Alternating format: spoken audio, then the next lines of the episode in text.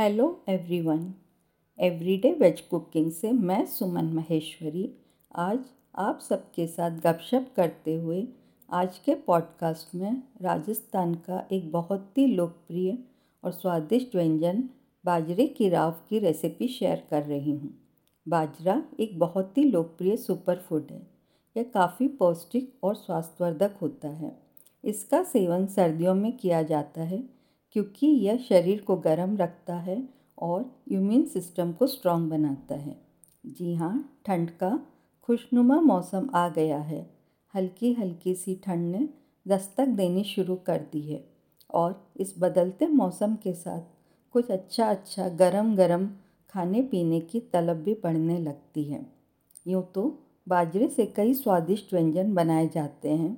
आमतौर पर बाजरे की रोटी, पराठा बाजरे का खिचड़ा, चीला इत्यादि। वैसे सूची अंतहीन है। आज मैं राजस्थानी बाजरे की राव बनाने की पारंपरिक रेसिपी शेयर कर रही हूँ, जो मैंने अपनी मम्मी श्रीमती गीता जी महेश्वरी से सीखी थी। मम्मी होली के बाद बासोड़ा की पूजा के लिए बाजरे की राव बनाती थी। वैसे कई लोग बासोड़ा की पूजा के लिए बाजरे की राव बनाते हैं। बासोड़ा, जिसे काफ़ी लोग शीतला अष्टमी भी कहते हैं।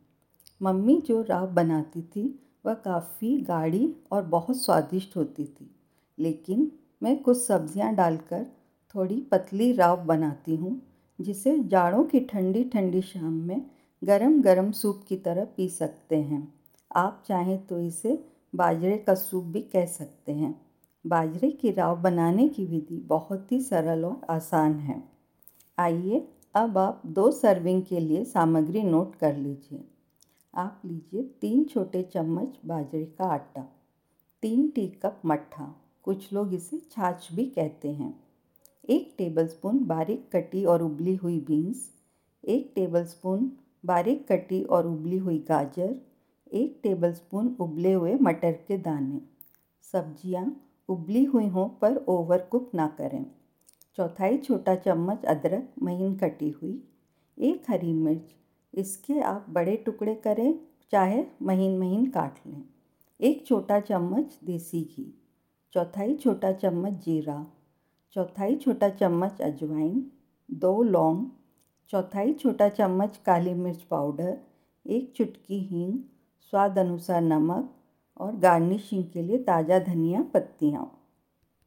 आइए अब आप बनाने का तरीका नोट कर लीजिए। एक कटोरे में बाजरे का आटा लें, इसमें चौथाई कप छाछ डालें और इसे अच्छी तरह फेंटें।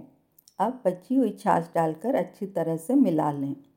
एक भारी तले की कढ़ाई में देसी घी गरम करें, जीरा, अजवाइन और लौंग डालें। जब यह तड़कने लगे, तब अदरक और हरी मिर्च डालें, इसे भूनें और हींग डालें। अब छाछ और बाजरे का मिश्रण डालें। मिश्रण को उबाल आने तक चलाते रहें।